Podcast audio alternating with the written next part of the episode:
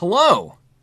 Welcome to Unreasonable Doubt, a podcast about West Virginia University basketball. I'm Josh Witt.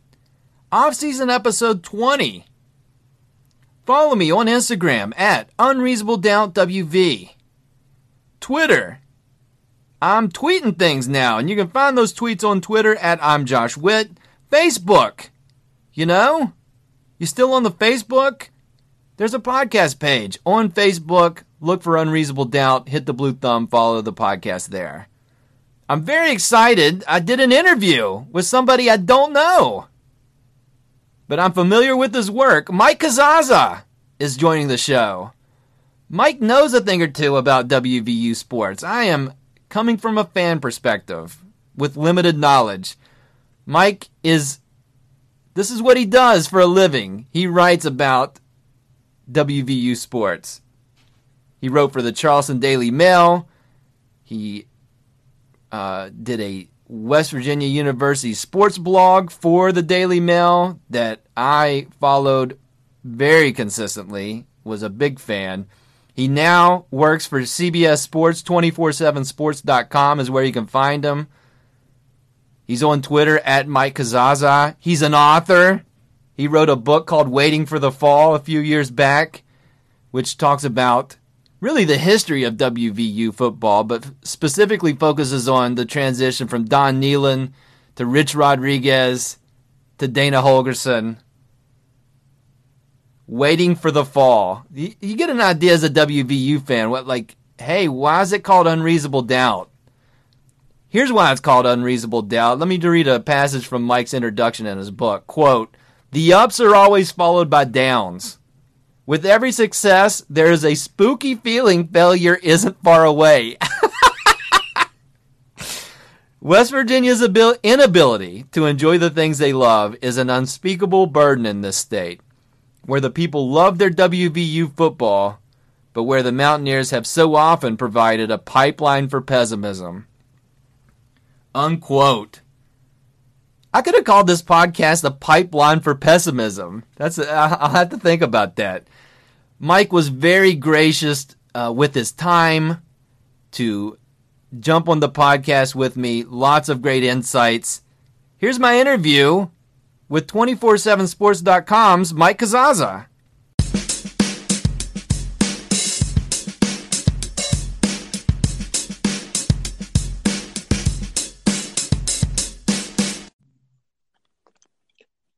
Hello.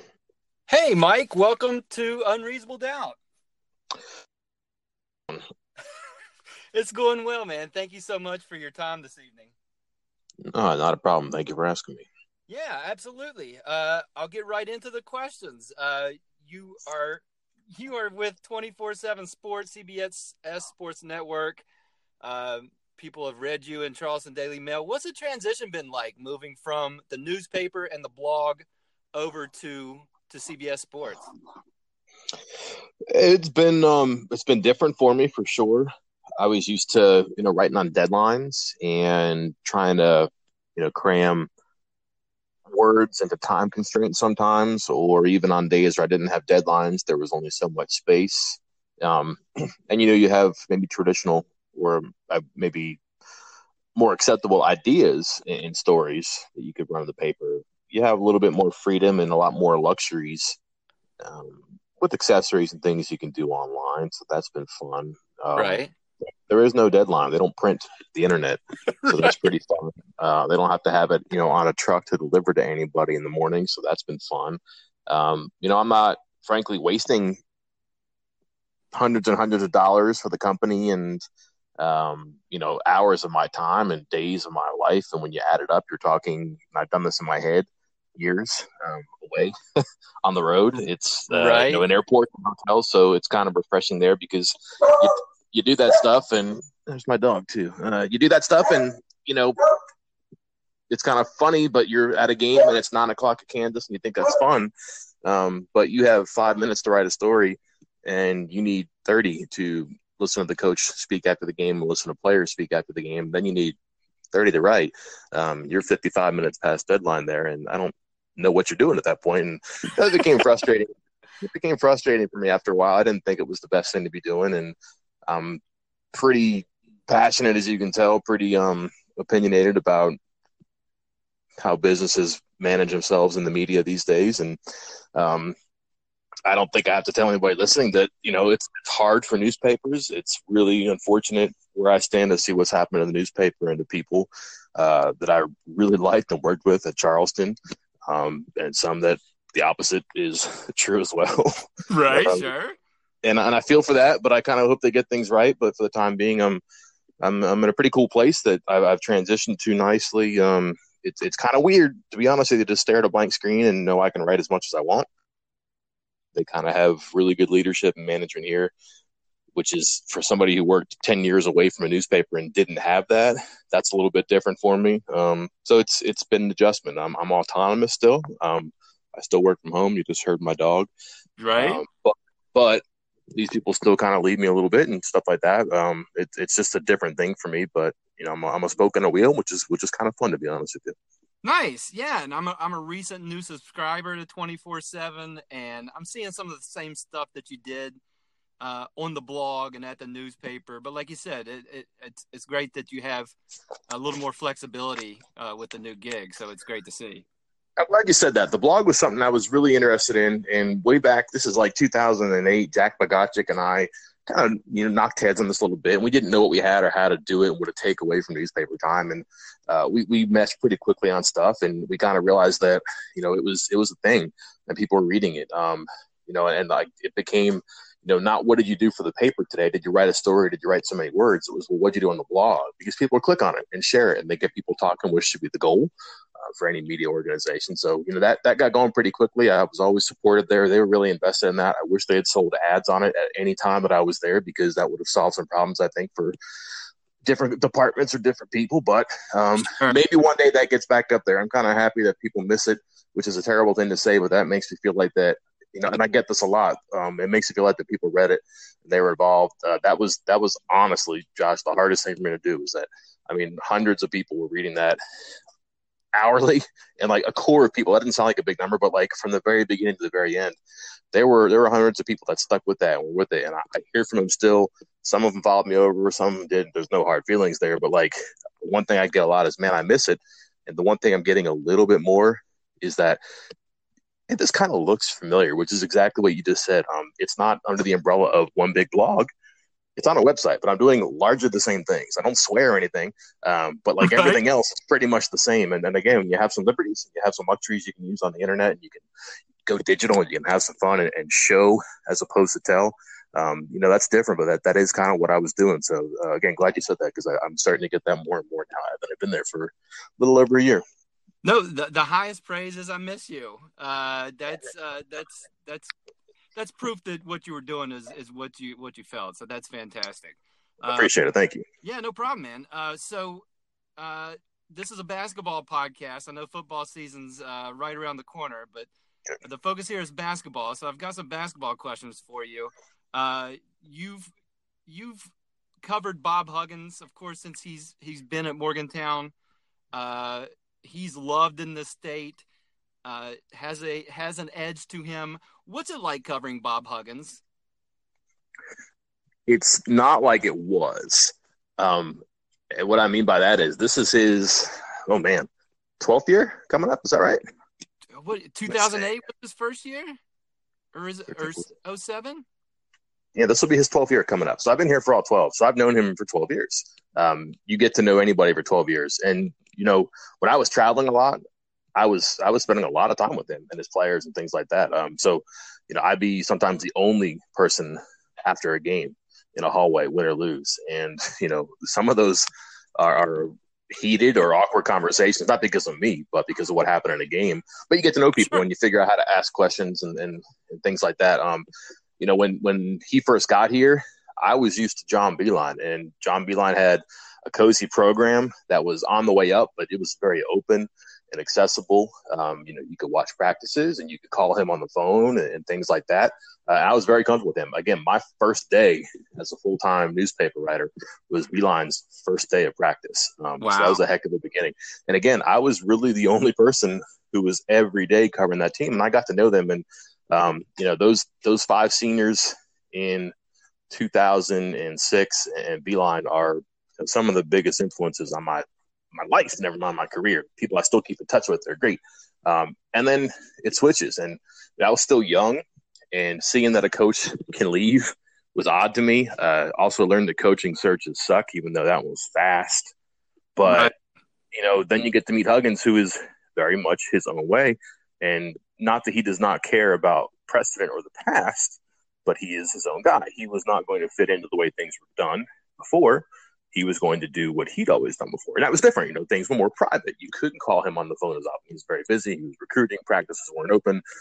So that took some adjusting. Um, and then, you know, we we got to know each other in unusual terms, some some disagreements on things about, you know, there were some NCAA things that happened that were minor, like secondary stuff, but still had to be reported. And you know, maybe he didn't agree with it, but um, I don't think he ever bit my head off, and I was never out to get him. And you know, you get you're around him a lot, and you get to know each other, and you feel you have to ask questions, but you understand the right and wrong ways to ask them.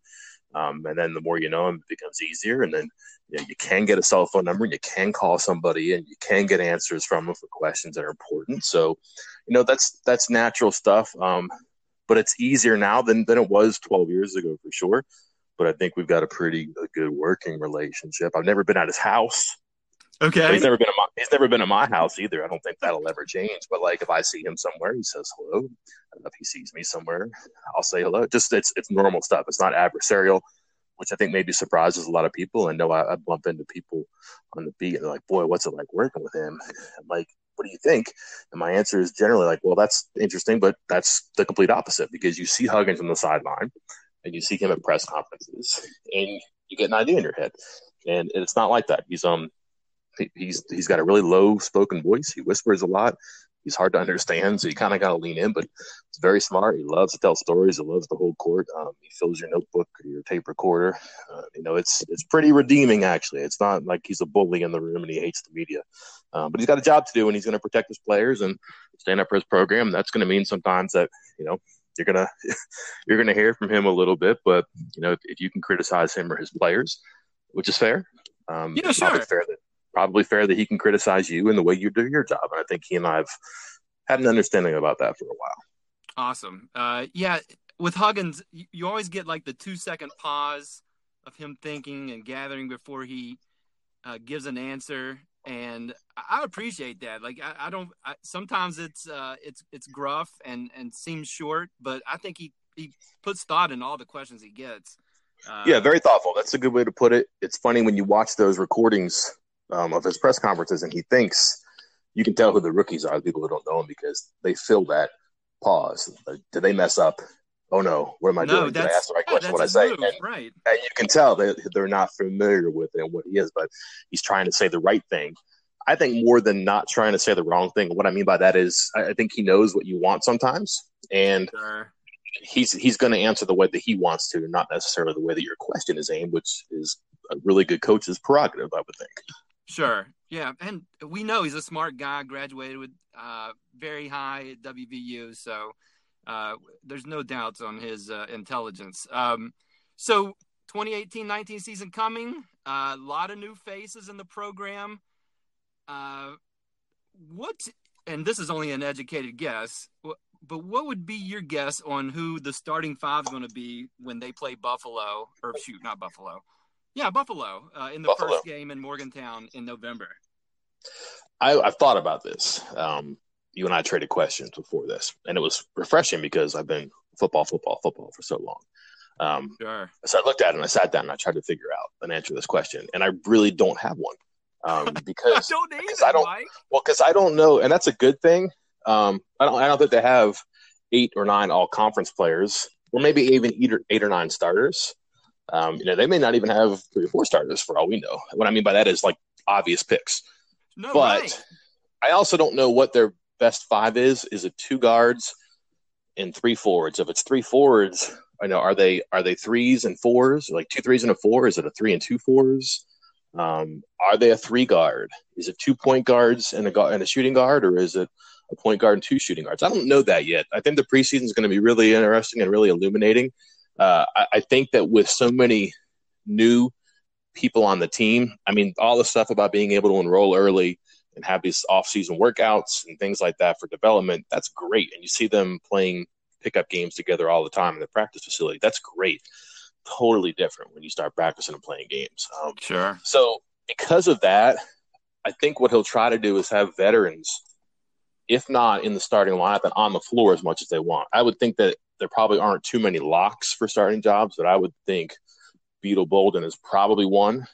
Um, I would think just because he knows so much and he can run the offense and he's been a point guard, and he's seen a lot of things. And, and I would think that, you know, a really tough guy um, in Wes Harris, recent news notwithstanding, um, sure. who, who's, who's, not going to get pushed around, obviously, and right. who is going, who's going to give you an edge and play some defense that he's going to be valuable too, because new guys, they may not buy into the things that Wes bought into and excelled at right away last season. So, you know, beyond that, you can make arguments about anybody. Um, and Konate, Konate is probably the third, right? Uh, if I'm, had... I'm, well, I was getting to that. Yeah, that's and then oh, you, you, stole my thunder here. Um, oh, but like sorry. we've had this we've had this conversation about everything and about oh man, what's new, who's starting or whatever, and they maybe have an All American and uh, you know a lottery pick in a year that I know you get excited about when you think about him, but like I'm not sure that everybody thinks about him right away when you think about Press Virginia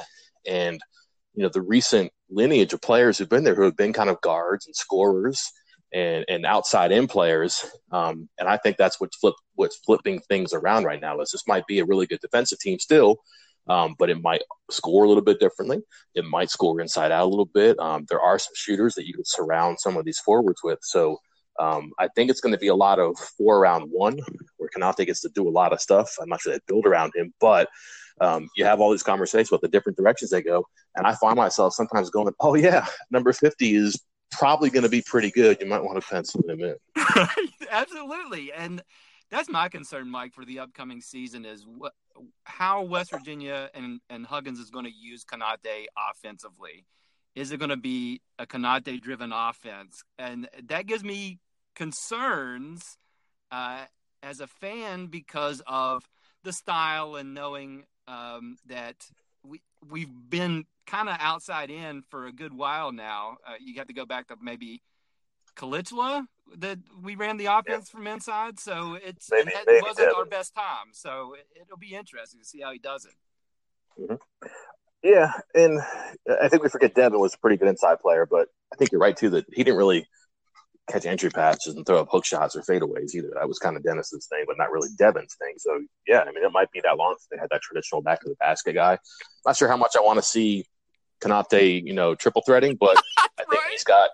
I do think he's got shooting range and, and can do that and really spread things out. And like this is what's kind of interesting to me about the, the idea of four round one, but you might also see kind of like five out stuff because I do think they have players who are going to be able to move and cut and if they're all similarly sized, you know, if it's if it's Matthews and for example, and um, Haley, for example, and you know, Lamont West, you have three guys who are in that six five to six eight range. And if you put them around Konate and let's just say a point guard if you're choosing out on the, on the perimeter there, those three guys are cutting. They can switch and screen and do a whole bunch of stuff, and they're going to be good cutters. And they can get in there long they're good targets for a point guard or a center. You know, you can get easy scores there. I think that'll be good. But another part is too that Konate may get those inside touches because I think they're going to be a much better passing team because they have some dribblers and ball handlers and guys who can get inside. And it doesn't have to be a bounce pass on the block. It can be dribble drive, and then you just hand it off to the guy at the rim, or you throw it up above the rim. And those are all things that Konate has been able to finish before when he gets those passes, which I think he can get more often now. Yeah, I'm I'm excited for. It. We're we're a little over 70 days out. I know football is the focus in our state, but I, am gearing towards November. Um, I'll, these are rapid fire now. Um, I'll call it. I don't know what to call it. People say rapid fire, but uh, you'll get the gist. So you told me you're a you're into cooking. Uh, guests are coming over for a meal. What is your go-to meal? What's what's your go-to?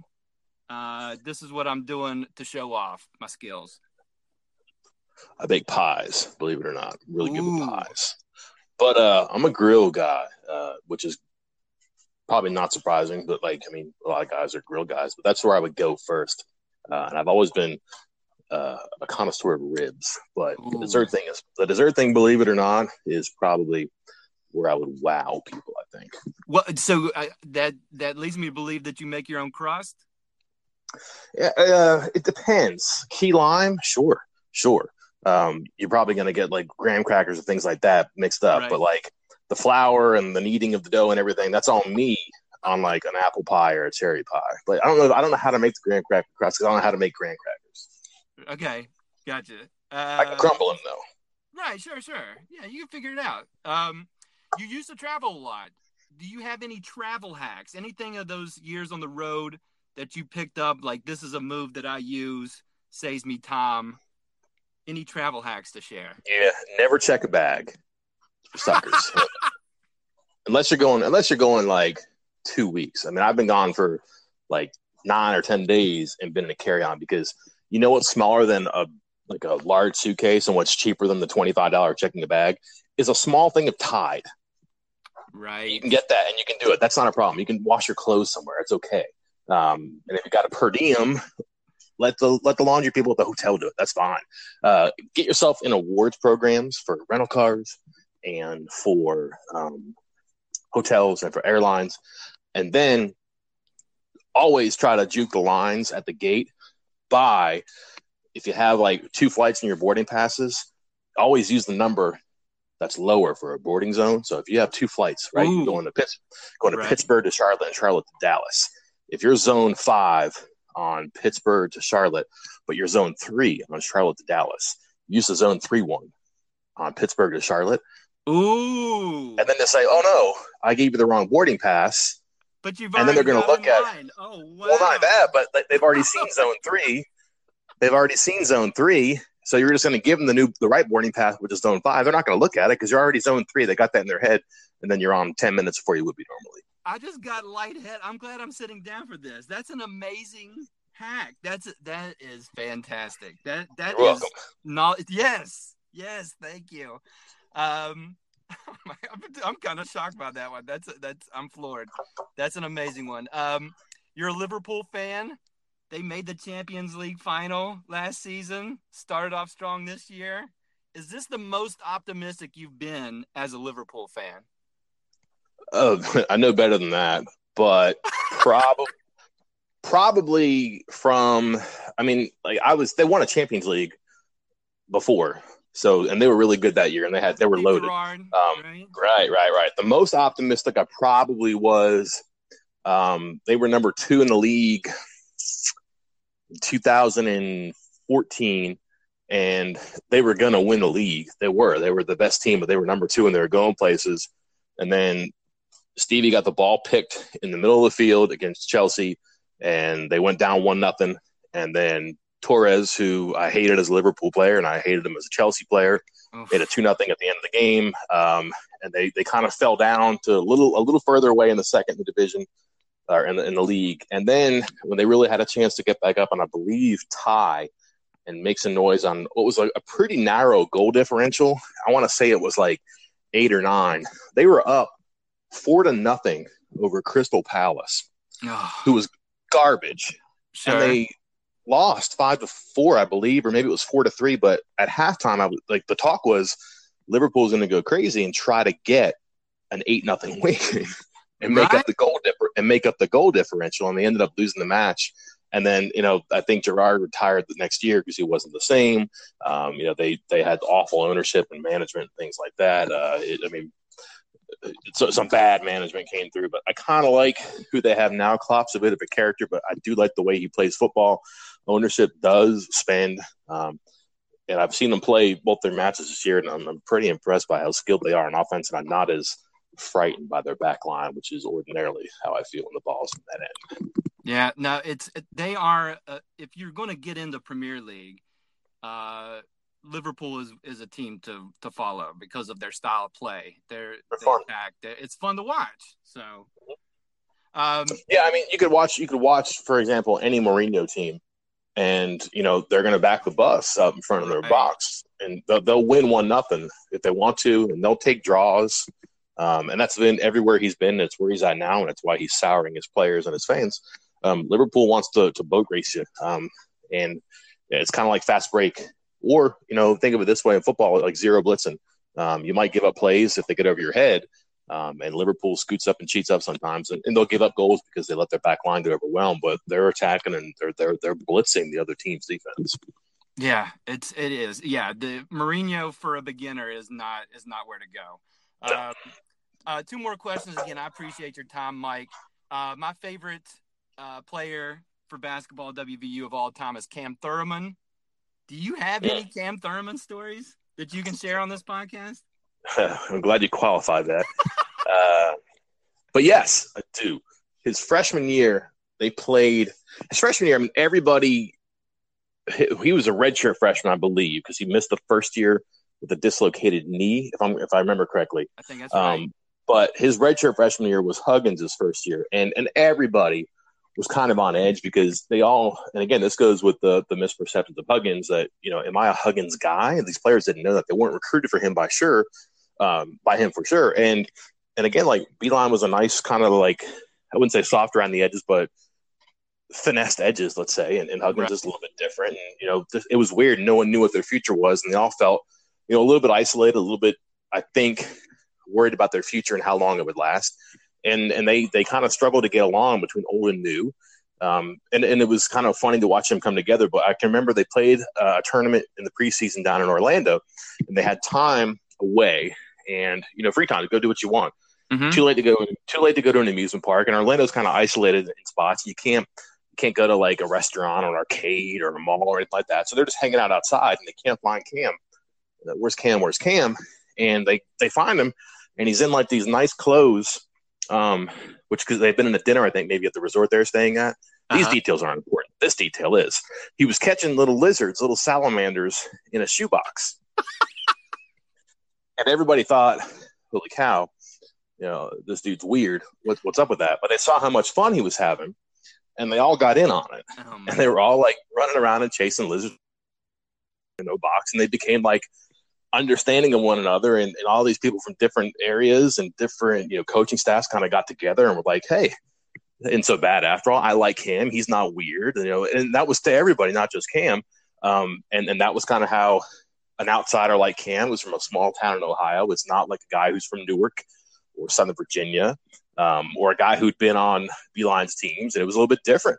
Um, but that's how he got in. Everybody liked him, and then he also learned to open up and be himself and like everybody else. And um, you know, the guy who would throw around Luke Harangody or Darrell Henderson or guys like that was was kind of born into the acceptance of his teammates in the program, chasing lizards around, uh, I guess, the backwaters of Orlando. it's amazing. Oh my goodness! I mean, just got every bit of talent out of Thoroughman Huggins did. It was, I mean, just amazing. He had his moments. It was he, he was my favorite here's the truth. I saw him play in high school, and he was he was a guard. He was really good.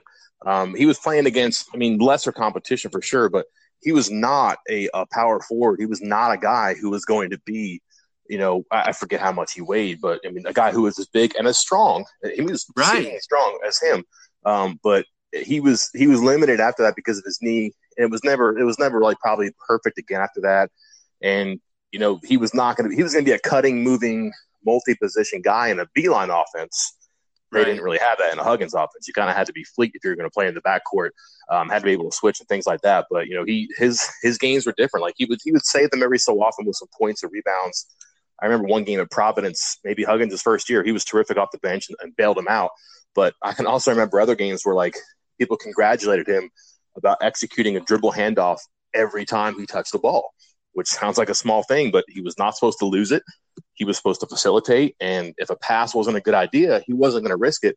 He was going to keep the ball on his end and he was going to hand it off and screen and move and just do what he had to do. And people thought he was great at that. And It's a small thing, but it was his role, which he accepted and became, as you said, you know, a really popular and really valued part of the team. Yeah, absolutely. All right. Final question. Very important question. Mm-hmm. What is your etiquette in an elevator when you're with somebody else in the elevator? Do you are you a stare at the stare at the floors changing guy? Do you do you hold the door? Uh, do you make small talk? What do you do when you're in an elevator with another person? I'm pretty friendly, believe it or not. Like I'm polite and I'll try to talk to people because you only have a couple seconds, you think. Um, and then it's always weird because what if the elevator stops and you've already Right. set the precedent in the first 15 seconds that you're a jerk and you're not going to talk to that person? What if you're on that elevator for what if you're on that elevator for 20 minutes? Like, do you have to be that guy? Or all of a sudden, do you be like the person who talks and then the other person's like, well, this clown, it- he's only talking because we're stuck in this elevator. It wouldn't happen normally. So I'm, I'm always going to be one who probably initiates and talks. Um, but I- I'm not going to like, I'm not going to go too far. Like, if you don't reciprocate, fine. But understand if that elevator does break, I'm not talking to you anymore after that. it's it's a it's a tightrope, man. It's really it's really difficult, and I don't maneuver well in the in the elevator etiquette. So um, I like I like your stance of set it set the tone early, and then um, and and let the chips fall where they may. So I mean, I, I just struggle with the small talk part. It's it's a me problem. Uh, all right, Mike, that's it, man. I really appreciate your time. You're on my dream guest list because I I consider you the authority on news regarding WVU athletics. Um, and it's really a pleasure for you to uh, to join me and to take some time to uh, to join this podcast. So thank you, Mike Casazza, for joining Unreasonable Doubt this evening. Josh, those are great questions. And as long as you say nice things about me, I would be happy to come back and do this again. I got him, man. Thank you so much. All right, man. Take care. Bye-bye.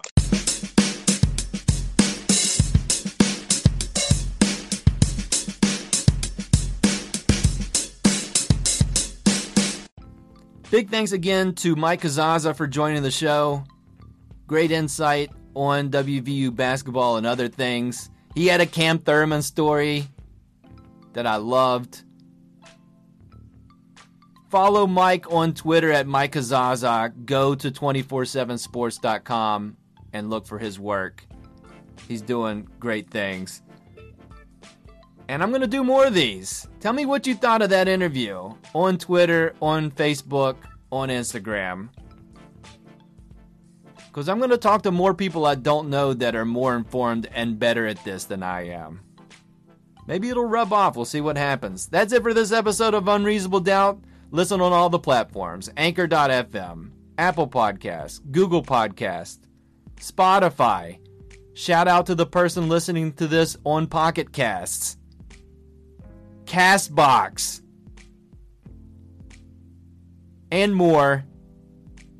Listen, subscribe to the podcast wherever you're listening, leave a review, rate it five stars. Those are all nice things to do. Until next time, I'm Josh Witt.